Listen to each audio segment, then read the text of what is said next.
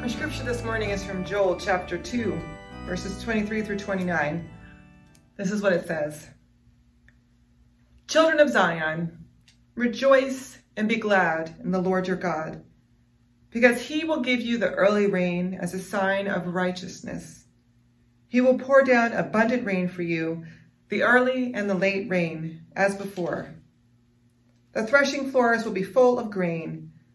The vats will overflow with new wine and fresh oil. I will repay you for the years that the cutting locust, the swarming locust, the hopping locust, and the devouring locust has eaten. My great army which I sent against you. You will eat abundantly and be satisfied, and you will praise the name of the Lord your God who has done wonders for you. And my people will never again be put to shame. You will know that I am in the midst of Israel and that I am the Lord your God. No other exists. Never again will my people be put to shame. After that, I will pour out my spirit upon everyone. Your sons and your daughters will prophesy, your old men will dream dreams, and your young men will see visions. When was the last time that you played in the rain? it rained last week and my well not as much as it was supposed to but it did it rained. And we put rain jackets and rain boots on my kids and we sent them outside to play in the rain. And i stood on the porch and i watched them as they danced. And i thought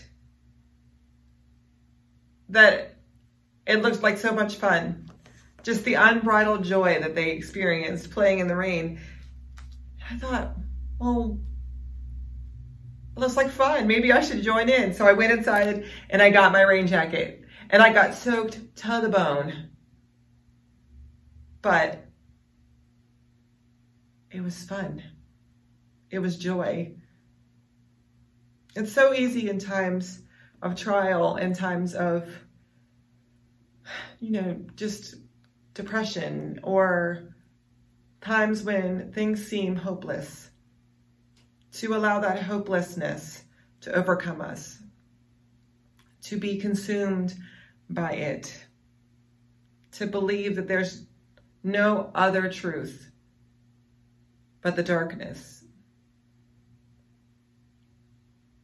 And it's helpful to be reminded that there are others with the vision and the ability to dance in the rain Joel reminds us that our sons and our daughters see a life in a new way. Joel reminds us that it's possible to see potential, to have a new vision of God and God's act in the world. We can't help but be overwhelmed by all that's going on, by the confusion, by the difficulties. But we are reminded that God is a God of grace. And in the midst of all that, we can be thankful for children playing in the rain.